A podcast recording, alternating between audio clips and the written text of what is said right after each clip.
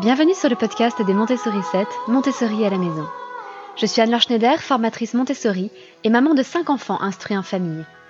Ma mission, c'est d'aider les parents, les assistantes maternelles, bref, tous ceux que dans notre communauté nous appelons des sourissettes, à mettre en pratique la philosophie Montessori chez eux, avec leurs enfants ou les enfants qu'ils gardent. Dans ce podcast, nous parlerons donc de pédagogie Montessori, mais aussi de discipline positive, d'instruction en famille, ce que l'on appelle aussi l'école à la maison, de co-schooling et de bien d'autres choses encore. S'il y a bien une chose dont on n'aime pas parler en France, c'est d'argent. Et pourtant, c'est quand même un sujet important, vous trouvez pas? Et c'est quand même quelque chose qu'on a envie de transmettre à nos enfants, on a envie de leur apprendre à bien gérer un budget et à bien utiliser leur argent. Laissez-moi vous raconter une petite anecdote qui date de l'époque où j'étais étudiante. Euh, j'étais élève à l'école normale supérieure, normale sup. Et il se trouve que j'étais à l'époque présidente du bureau des élèves et que notre bureau des élèves avait un système de prêt personnel pour les élèves. Ça permettait d'assurer une certaine solidarité entre les élèves et donc nous faisions des prêts à 0% afin de débloquer un peu la situation pour certains élèves. Et il faut que je vous dise que lorsqu'on est élève à Normal Sup, on passe un concours, hein, c'est assez sélectif, mais derrière on a quelques avantages. En fait, on a le statut d'élève fonctionnaire stagiaire, ce qui veut dire qu'on est payé. À l'époque, on était payé quelque chose comme 1200 euh, euros par mois, ce qui est quand même considérable quand on est étudiant, même s'il s'agissait de vivre à Paris, qui est une ville très chère. Et autre gros avantage, on avait le droit à une chambre d'internat pour le prix de seulement 250 euros par mois. Si vous avez déjà cherché un logement sur Paris, vous savez que ça n'est rien, rien du tout. Et donc, avec ces 1200 et quelques euros par mois, si vous déduisez la chambre, il restait à peu près 950 euros pour se nourrir. Et puis des loisirs, en fait. Donc on n'était vraiment, vraiment pas à plaindre. Et pourtant. Et pourtant, j'ai vu débarquer un jour une de mes amies qui ne m'avait jamais parlé de problème d'argent, mais euh, qui est venue me voir au bureau des élèves parce qu'elle avait besoin d'un prêt personnel. Et en fait, il se trouve que elle avait profité de ce salaire qui lui était versé tous les mois. Elle s'était acheté un appareil photo qui était extrêmement euh, performant. Elle, s'était acheté euh, quelques robes de soirée euh, pour les, galas, les soirées qu'on organisait, etc. Et en fait, elle se retrouvait dans le rouge. D'autant plus que, évidemment, il fallait qu'on paye des impôts sur ce salaire. Ce qu'elle n'avait pas du tout anticipé non plus. Donc, vous voyez, je me suis retrouvée, en tant que présidente du bureau des élèves, à lui accorder un prêt de 1000 euros à 0% pour qu'elle se remette sur les rails, ce qui s'est d'ailleurs passé par la suite, mais vous vous rendez compte que dans une situation qui était aussi privilégiée, et moi-même, hein, j'ai fait des erreurs à ce moment-là, euh, je me rendais pas compte de, comment il fallait gérer un budget correctement. Malgré cette situation extrêmement privilégiée de se retrouver étudiant avec un salaire important sans avoir à travailler avoir une profession à côté, sans avoir à travailler chez McDo ou autre. Euh, je veux dire, j'ai aussi été serveuse dans un pub pendant un an. Je peux vous dire que l'argent, on sentait qu'on le méritait. Et, on, et j'avais pas un tel salaire. Donc là, ce salaire, sans avoir à fournir d'efforts supplémentaires, cette situation incroyablement privilégiée, eh bien, malgré tout, on pouvait se retrouver dans des difficultés financières. Pourquoi? Parce qu'on n'avait jamais appris à gérer un budget correctement. Alors, ce que je voudrais vous proposer aujourd'hui, c'est de réfléchir à comment vous pouvez transmettre des bonnes habitudes financières à vos enfants. Et ça, pour cela, l'argent de poche est un outil formidable. Ça va vous permettre de leur apprendre comment on gère de l'argent, voire, si vous-même vous ne vous sentez pas très à l'aise, d'apprendre aux côtés de vos enfants. Parce que c'est possible que vous-même vous n'ayez pas vraiment appris et que vous vous sentiez assez mal à l'aise avec le sujet de l'argent, que c'est peut-être quelque chose dont on ne parlait pas dans votre famille. Mais l'avantage d'utiliser l'argent de poche pour enseigner tout cela, c'est que vous allez permettre à vos enfants de faire des erreurs tant que ça n'a pas trop d'importance. Là, pour mon ami, ça s'est bien passé, parce que le bureau des élèves a pu lui accorder un prêt qui a débloqué la situation pour ses impôts. Mais sinon, ça aurait été beaucoup plus compliqué pour elle. Et tous les ans, en France, il y a plus de 120 000 dossiers de surendettement qui sont déposés. et plus de 215 000 personnes qui sont inscrites, alors attention c'est un titre ronflant, hein, au fichier national des incidents de remboursement des crédits aux particuliers, c'est-à-dire les gens qui n'arrivent plus à rembourser leurs crédits. Même si on leur laisse euh, quelques délais, etc., qui euh, sont dans de réelles difficultés financières. Ce ne sont pas des gens qui ont oublié un mois de payer une mensualité ou qui n'avaient pas l'argent un mois. Euh, il faut en faire un petit peu plus pour être sur ce fichier. Donc pour que vos enfants ne se retrouvent pas un jour à devoir déposer un dossier de surendettement ou à être inscrits sur ce fameux fichier des incidents de remboursement de crédit, je vous encourage à tenter l'expérience de l'argent de poche avec eux. Vers quel âge, me direz-vous? Personnellement, je considère que l'âge de raison, c'est un bon moment pour démarrer l'argent de poche. Avant, je pense que les enfants n'ont pas vraiment conscience de ce qu'est l'argent, du prix des choses aussi, de ce que veut dire le prix des choses. Et puis, il faut déjà savoir compter un minimum. Donc, je trouve que vers 6-7 ans, et ça va peut-être dépendre aussi de la maturité de votre enfant, mais que vers 6-7 ans, c'est un bon âge pour commencer avec de petites sommes. Vous vous posez peut-être aussi la question de savoir si l'argent de poche doit être conditionné à quelque chose ou pas. Par exemple, est-ce que l'argent de poche vient récompenser des bonnes notes ou des services rendus à la famille, comme de mettre la table, de débarrasser, etc. C'est à voir, mais personnellement, j'avoue que je préfère encourager chez nos enfants ce qu'on appelle une motivation intrinsèque, c'est-à-dire qu'ils trouvent en eux-mêmes et en l'action qu'ils réalisent leur motivation. C'est-à-dire que par exemple, ils rendent service pour le plaisir de rendre service. Qu'ils cherchent à avoir de bons résultats scolaires parce que ça va les aider à acquérir une formation complète, euh, une culture et que plus tard, ça va leur servir pour leur futur travail, mais aussi pour leur vie de tous les jours. Malgré ça, sachez que l'argent peut être utilisé comme motivation extrinsèque, donc une motivation qui vient de l'extérieur, en particulier pour des enfants avec des profils atypiques, comme des enfants avec un trouble du spectre autistique, pour qui il est très difficile d'accéder à la motivation intrinsèque dont je vous parlais auparavant. Donc pour ces enfants-là, euh, il existe d'ailleurs des méthodes euh, du style ABA, qui utilisent des autocollants, qui utilisent euh, des récompenses sous forme de temps d'écran ou des récompenses sous forme d'argent. Ça peut aider ces enfants à développer leur motivation pour faire les choses que l'on attend d'eux. Chez nous, donc, il n'y a pas de condition à l'argent de poche. Euh, les services, je dirais, ordinaires du quotidien, les responsabilités ordinaires de chacun ne sont pas spécialement récompensées, et les bonnes notes non plus. Ça ne nous empêche pas d'aller euh, au restaurant une fois par an en famille quand les inspections euh, sont passées, quand les contrôles pédagogiques sont passés pour notre instruction en famille, parce que ça nous permet de fêter ça tous ensemble. Mais j'ai envie de dire, peu importe que le contrôle pédagogique se soit très bien, bien ou mal passé, ça n'a pas vraiment d'importance, ça n'est pas une récompense aux résultats, plutôt une récompense aux efforts fournis pendant l'année, et puis un soulagement à, fêter un petit peu cette, euh, cette étape qui est passée chaque année.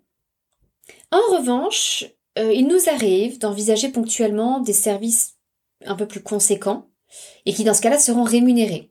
Par exemple, si les enfants euh, lavent la voiture.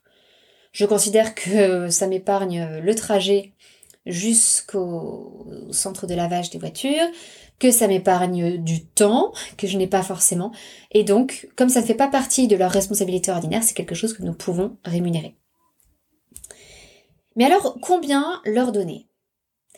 Je vais vous décrire le système que nous avons adopté. Ça va peut-être vous paraître compliqué au premier abord, mais en fait, la logique est très simple. Et vous allez voir que c'est très facile quand je vais vous donner des exemples. Nous sommes partis du principe que nous allions leur donner leur âge par mois. Sauf qu'on leur donne de l'argent de poche chaque semaine. Donc il y a une petite division à faire. Pour faire plus simple, quand ils ont 6 ou 7 ans, on leur donne 1,50€ par semaine. vous voyez que sur le mois, ça fait à peu près 6 euros. 6 euros, 7 euh, euros, euh, puisque un mois, c'est un petit peu plus de 4 semaines. Quand ils ont 8-9 ans, on leur donne 2 euros par semaine. 10-11 ans, c'est 2,50 euros. Et 12-13 ans, c'est 3 euros. Et puis, on va évoquer derrière ce qui peut se passer pour l'adolescence. Mais ça, j'y reviendrai un peu plus tard. Donc voilà le système qu'on a décidé d'adopter. Ça reste à la fois des petites sommes et en même temps des sommes suffisamment importantes pour qu'ils puissent s'acheter ce dont ils ont envie, à savoir essentiellement des livres, euh, des petits jouets ou des choses un peu plus grosses mais pour lesquelles ils auront besoin d'économiser longtemps. Euh, vous vous rendez compte qu'à 10-11 ans, par exemple, ils vont gagner 10 ou 11 euros par mois. S'ils décident d'économiser pendant 9 mois, ça leur fait une jolie somme. Hein. Ça, leur fait quand même 90 euros. Vous voyez qu'ils peuvent s'offrir de belles choses s'ils décident d'économiser longtemps. Et en échange, en compensation, nous, nous n'achetons plus rien de superflu pour eux. Qu'est-ce que j'entends par superflu? Par exemple, si on est dans un magasin et qu'il y a des petites bricoles, vous avez souvent avant les caisses, ils sont malins, ils mettent des petites bricoles, des petits jouets, des choses qui attirent, qui coûtent 2-3 euros et euh, dont les enfants ont parfois envie. Ben ça, nous ne les achetons plus jamais. Les enfants peuvent se l'acheter avec leur argent de poche. Si nous sommes en vacances, que nous faisons un peu de tourisme et qu'ils veulent s'acheter un petit souvenir, ou une carte postale, alors si c'est une carte postale pour la famille, c'est nous qui l'achetons, mais si c'est une carte postale pour des amis ou quelque chose pour décorer leur chambre, c'est eux qui l'achètent avec leur argent de poche. Et je peux vous dire que ça simplifie énormément les choses lorsqu'on est dans les magasins. Parce qu'il y a beaucoup moins de disputes à avoir. Il y a beaucoup moins de euh, luttes de pouvoir ou de conflits, de, de jalousie aussi.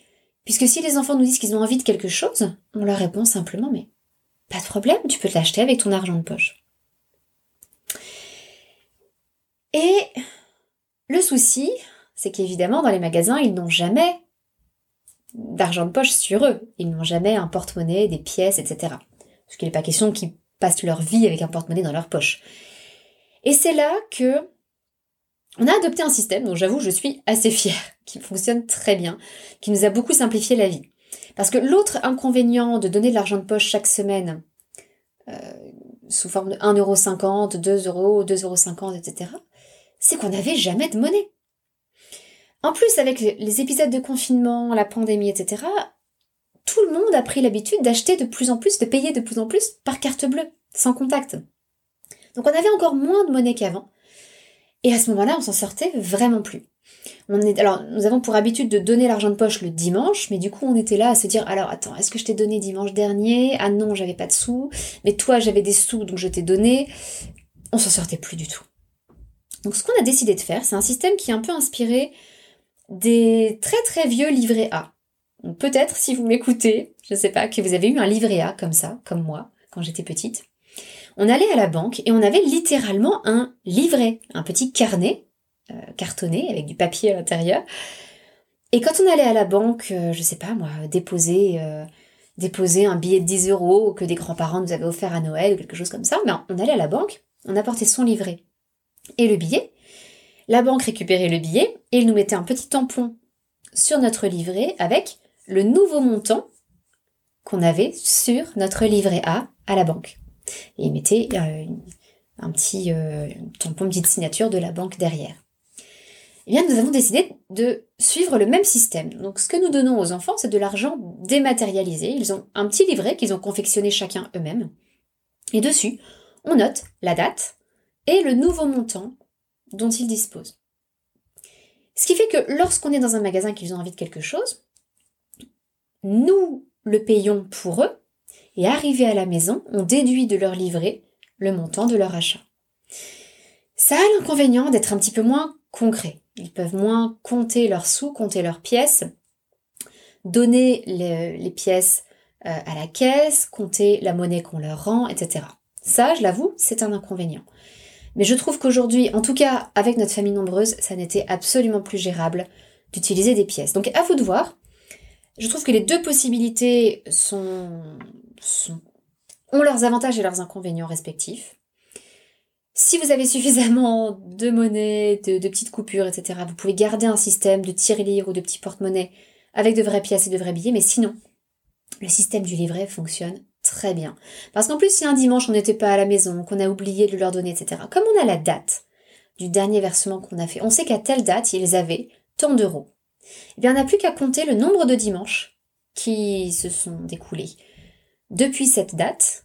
On multiplie ça par l'argent qu'ils doivent recevoir chaque semaine et on rajoute cette somme à leur livret. Donc c'est beaucoup plus simple à suivre. Et puis, je vous rassure, hein, on n'a pas de souci de fraude. Mon mari et moi-même, nous connaissons bien notre écriture et on signe à chaque fois, donc on écrit la date, le nouveau montant et une petite signature pour être sûr qu'il n'y a pas de fraude à la banque. Maintenant, vous vous demandez peut-être si vous devriez vous fixer des règles, si vous devriez fixer à vos enfants surtout des règles pour l'utilisation de cet argent de poche. Alors évidemment, c'est à vous de voir, mais voilà quelques idées auxquelles je vous suggère de réfléchir et que je vous suggère de d'aborder euh, avec votre conjoint si vous êtes euh, si vous êtes en couple, avec vos enfants aussi. Peut-être par exemple que vous avez envie de garder un droit de regard sur les achats de vêtements. Peut-être que vous ne voulez pas que euh, votre fille s'achète un crop top ou une mini-jupe très courte. Peut-être que vous ne voulez pas que votre fils s'achète un, maillot sans manches ou, euh, ou un pantalon qui descend sous les fesses. Bon, c'est plus à la mode. Mais vous voyez, peut-être que vous avez envie de garder ce droit de regard sur les vêtements. Peut-être aussi que vous avez, que vous préférez mettre un veto sur les achats de nourriture. Chez nous, nous avons dû mettre un veto à un moment sur les achats de bonbons parce que l'un de nos enfants ne faisait que ça, n'achetait que des bonbons. Et euh, dès que cet enfant avait de l'argent de poche, il ou elle allait le dépenser immédiatement à la boulangerie en bonbons. Et je trouve que c'était très malsain comme habitude. Donc on a voulu casser ça, donc on a mis un veto sur les bonbons, ce qui lui a appris à économiser et à acheter d'autres choses, des livres, des jeux, des choses beaucoup plus sympas, des cartes postales, etc. En fait, je pense que pour toutes ces règles, l'important est de trouver l'équilibre entre d'un côté laisser suffisamment de liberté à l'enfant, parce que le but c'est quand même qu'il apprenne à utiliser l'argent, qu'il apprenne à utiliser cette liberté à bon escient, et en même temps de respecter nos propres limites à nous, de parents, ce que l'on est prêt à accepter ou non. Donc voilà un peu les bases, mais on peut aller évidemment beaucoup plus loin et faire des choses, euh, enseigner, transmettre des choses bien plus passionnantes encore à nos enfants. Pour commencer, on peut essayer de leur donner des clés pour mieux acheter, pour devenir des consommateurs un petit peu plus avertis. En gros, vous pouvez être l'association euh, que choisir pour votre enfant. Par exemple, nos enfants euh, nous ont parfois demandé s'ils pouvaient acheter tel ou tel petit gadget. Vous savez, avec des petites boules de slime à l'intérieur, des choses comme ça. Et nous leur avons expliqué que oui, ils pouvaient, on ne mettrait aucun veto là-dessus, mais nous leur avons expliqué que ces petits gadgets étaient faits pour ne pas durer, que c'est pour ça qu'ils n'étaient pas chers. Il y avait de très fortes chances qu'en deux ou trois jours, euh, ils ne puissent plus l'utiliser. Certains ont quand même décidé d'acheter ces gadgets, ils ont pu faire l'expérience par eux-mêmes, qu'effectivement, c'était pas terrible. Et d'autres nous ont fait confiance et se sont dit non, bah effectivement, si la qualité n'est pas bonne, je vais pas investir mon argent là-dedans parce que j'ai pas beaucoup d'argent. J'ai quelques euros j'ai pas envie d'en mettre deux ou trois sur ce petit objet qui risque de casser dans deux jours. Et j'ai envie de dire, peu importe comment ils choisissent de réagir.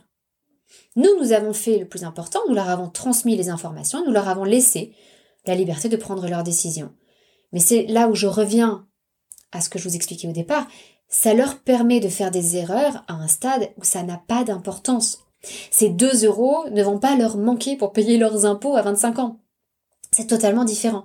Donc on leur laisse l'opportunité de faire des erreurs pour qu'ils soient beaucoup plus avertis à l'âge adulte. Par exemple, nous leur avons aussi appris à chercher sur Vinted ou sur Le Bon Coin. À un moment, nos enfants ont décidé de se mettre ensemble, de, mettre en commun leur argent de poche pour acheter des BD, les légendaires, qu'ils aimaient énormément. Eh bien, je les ai accompagnés sur Le Bon Coin et sur Vinted, et on a cherché ensemble comment compléter leur collection à moindre frais tout en leur expliquant que bah, sur le bon coin, par exemple, il fallait aller chercher les BD, qu'évidemment, si le trajet était loin, alors si c'était à côté, on n'allait pas nous leur facturer un trajet, mais qu'il fallait bien qu'ils aient conscience que d'aller à une ville qui serait à trois quarts d'heure de chez nous, ça représente un coût aussi en essence et en trajet. Et puis on leur a expliqué aussi que sur Vinted, par exemple, il y a une assurance qu'il faut absolument payer, et que donc le prix qu'ils voient affiché sur l'article n'est pas le prix réel. Qu'il y a l'assurance à rajouter et les frais de port. Et donc on leur a appris à prendre tout cela en compte, à essayer de cumuler plusieurs achats de BD chez la même personne pour économiser des frais de port. Et ils se sont mis à faire du coup des, calculs d'optimisation assez complexes, hein, à essayer de prendre 3 BD chez celui-là, 2 BD chez tel autre. On a reçu, je crois, 10 colis différents pour une quinzaine de BD à peu près, une vingtaine de BD. Mais ils ont réussi leur coup, dans leur budget, ils ont tenu leur budget. Pour certains exemplaires, certains tomes, où les prix étaient, selon eux, un peu trop élevés, par rapport aux autres prix qu'ils voyaient sur les autres tomes, eh bien ils se sont abstenus, mais ils se sont dit bah, on va attendre et puis on reviendra un peu plus tard voir s'il y a des euh, ces tomes-là à un tarif un peu plus bas. Donc là, vous voyez, ils ont appris à être des consommateurs un peu malins. Euh, et je trouve que ce sont des bonnes compétences à acquérir jeunes pour ne pas se faire avoir, tout simplement. Par exemple, par les petites lignes qui vous rajoutent des frais au dernier moment. Ça, c'est le côté un peu plus euh, consommateur. Mais on peut aussi, à l'inverse, encourager ses enfants à donner. Certaines familles, par exemple, reprennent le principe de la dîme. La dîme, c'est un ancien impôt qui consistait à donner 10% de ce que l'on avait à l'église. Euh, sachant que ça représentait pas forcément grand chose pour la plupart des gens parce que euh, c'était 10% de ce qu'on gagnait en argent. Euh, mais vous voyez bien que la plupart des gens étaient paysans au Moyen Âge et la plupart des choses qu'ils produisaient, c'était de l'alimentaire et donc ils s'alimentaient sur leurs ressources. Bon, ne pas rentrer dans les détails, faire un cours d'histoire médiévale, mais en tout cas voilà, et certaines familles reprennent ce principe en disant, ben voilà, nous te donnons 10 euros d'argent de poche, mettons, par mois, mais chaque mois tu dois donner 1 euro. Alors ça peut être donné à un SDF, ça peut être donné à l'église, ça peut être donné, acheter quelque chose à donner à un camarade un peu plus pauvre, faire un cadeau. Ça peut être tout un tas de choses. Ça peut être économiser cet argent pour euh, faire par exemple euh, un, don un peu plus conséquent en fin d'année et dire bah, en fin d'année voilà je vais donner pour euh, la quête pour les lépreux. Je, parce qu'il y a une journée nationale pour la lutte contre la lèpre. Ça peut être préparer une boîte à chaussures pour l'association l'amour en boîte. Vous voyez il y a plein de possibilités différentes mais ça peut être en tout cas d'imposer cette règle que sur tout l'argent qu'ils gagnent pendant l'année vos enfants devront donner 10%. Un autre aspect, c'est que vous pouvez encourager les enfants à épargner. Vous pouvez établir une banque familiale, évidemment banque entre guillemets, qui délivrerait un taux d'intérêt euh, faramineux de 10% par mois. Alors oui, je sais, hein, c'est énorme. Mais si vous dites à votre enfant, euh, mettez 10 euros à épargner, et dans un an, tu gagneras 10 centimes, c'est évident qu'il ne va pas épargner. Hein, les taux d'intérêt que nous, nous touchons chaque année, ça demande une vision vraiment à long terme. Mettons qu'il y ait 3% de taux d'intérêt sur un an. Mais mec, si on épargne 100 euros, on va en récupérer 3 à la fin de l'année. C'est très peu. C'est très très peu. Donc pour les enfants, ça n'est absolument pas une motivation suffisante pour épargner. Mais vous pouvez instaurer ce réflexe chez eux, inciter ce réflexe chez eux, en leur proposant à l'inverse un taux beaucoup plus intéressant de 10% par mois. Ça veut dire que s'ils épargnent les 10 euros qu'ils gagnent sur le mois, au bout d'un mois, ils auront 1 euro en plus. Ça, c'est motivant. Ça devient des chiffres intéressants pour eux. Et encore une fois, c'est pas 7 euros qui va vraiment faire une énorme différence pour vous, mais euh, vous développez, vous aidez votre enfant à développer des habitudes saines pour le futur et lorsqu'il sera adulte. Et puis enfin, je vous disais que je reviendrai à la question des adolescents, plus les enfants grandissent, et plus deviennent adolescents, puis ensuite jeunes adultes, même s'ils sont encore dépendants de vous, plus vous pouvez leur donner, par exemple, la responsabilité de certains achats qui les concernent. Ça peut être de dire, ben voilà, tes achats de euh, collation ou de pique-nique pour telle activité. C'est toi qui les fais. Comme ça, tu pourras choisir au supermarché ce que tu veux acheter. Ça permet de voir un peu le prix des différents aliments, de voir que si on fait soi-même un sandwich, ça revient beaucoup moins cher que de l'acheter, et peut-être on peut s'acheter autre chose qui fait davantage plaisir à côté. On peut aussi leur donner la responsabilité des achats de leurs vêtements. Alors on peut y aller petit à petit, hein. par exemple se dire, bah, on t'achète les basiques. En revanche, si tu veux quelque chose d'un petit peu plus sympa, euh, un t-shirt de telle marque, si tu veux... Vous savez, souvent les adolescents deviennent très attachés à telle marque de chaussures ou telle marque de veste. Ben, si tu veux quelque chose comme ça, ça c'est toi qui vas te l'acheter. Et puis au fur et à mesure des années, on peut augmenter un petit peu leur responsabilité en matière d'achat de vêtements. Peut-être qu'on peut se dire, bah écoute, je vais quand même, on va quand même t'acheter le manteau d'hiver, parce que là on veut pas euh, que tu rognes dessus. On veut t'acheter euh, un manteau d'hiver de qualité ou des chaussures de qualité, mais pour le reste de tes vêtements, c'est toi qui vois. Euh, voilà à titre indicatif ce qu'on dépense habituellement pour toi. On va te donner cette somme. Ça peut représenter des sommes beaucoup plus conséquentes hein, que les 10 euros d'argent de poche dont je vous parlais. Euh, mais en échange, bah, c'est à votre enfant de gérer ses vêtements. Alors, il est important de poser des règles, c'est-à-dire que hum, si c'est de l'argent qui est fléché pour des vêtements, ça doit être utilisé pour des vêtements et pas autre chose. Euh, si vous considérez que c'est de l'argent de poche global, attention à ne pas proposer ce système à un adolescent qui n'aurait, qui ne prêterait absolument pas attention à son apparence. Euh, à l'adolescence, on peut avoir parfois des jeunes qui euh, rechignent à se laver, à avoir une hygiène corporelle suffisante, des jeunes qui n'ont aucun intérêt pour les vêtements qu'ils portent. Et même si, loin de moi l'idée d'encourager la coquetterie hein, chez nos enfants, mais je pense qu'il est important de prendre soin de soi. Ça fait partie des choses qu'on développe hein, dans la pédagogie Montessori, le souci de prendre soin de soi et de son corps. Et donc avoir des vêtements propres, sans trous, euh, dans un bon état, je pense que c'est quelque chose que l'on peut exiger de nos enfants et que l'on peut surveiller chez nos enfants parce que ça va développer leur, leur respect et leur estime d'eux-mêmes et le respect que les autres aussi vont leur porter. En tout cas, voilà, je vous propose cette dernière idée, donc de leur donner plus de responsabilité dans les achats qui les concernent. Euh, ça peut être aussi leur donner la responsabilité des achats de fournitures scolaires. Dire voilà, voilà le budget que l'on dépense habituellement. À toi de faire les achats. Peut-être que tu voudras un agenda euh, plus cher, un super sac à dos euh, et que du coup les cahiers, tu prendras une marque distributeur. Bref, voilà, à vous de enfin à votre enfant du coup, de gérer cet aspect-là des dépenses que l'on fait nous parents habituellement pour lui. Je crois avoir fait un peu le tour de cette question de l'argent de poche, mais je serais absolument ravie qu'on en parle davantage. Donc si vous avez écouté cet épisode euh, peu de temps après qu'il est sorti, n'hésitez pas à aller sur Instagram ou euh, sur la publication du podcast, euh, vous pourrez partager un petit peu vos meilleures idées, vos meilleures ce qui fonctionne bien pour vous en termes d'argent de poche, ce que vous avez essayé, ce qui n'a pas fonctionné, ou ce que vous avez envie d'essayer suite à l'écoute de ce podcast. Voilà, ça fait partie des, des, aspects de la parentalité qui, à mon avis, sont importants pour que nos enfants se retrouvent bien armés à l'âge adulte pour pouvoir gérer un budget. Euh, apprendre à économiser, apprendre à épargner, apprendre à être généreux aussi avec son argent. Et apprendre à, à prendre suffisamment soin de soi avec cet argent dont il dispose. Avec toutes ces compétences, euh, ils pourront faire des choses merveilleuses et utiliser l'argent comme un outil plutôt que de se faire maîtriser par lui et de se retrouver en difficulté financière plus tard. C'est tout pour aujourd'hui. Je vous souhaite une excellente semaine et je vous donne rendez-vous mardi prochain pour un nouvel épisode. Votre petite souris 7, Anne-Laure.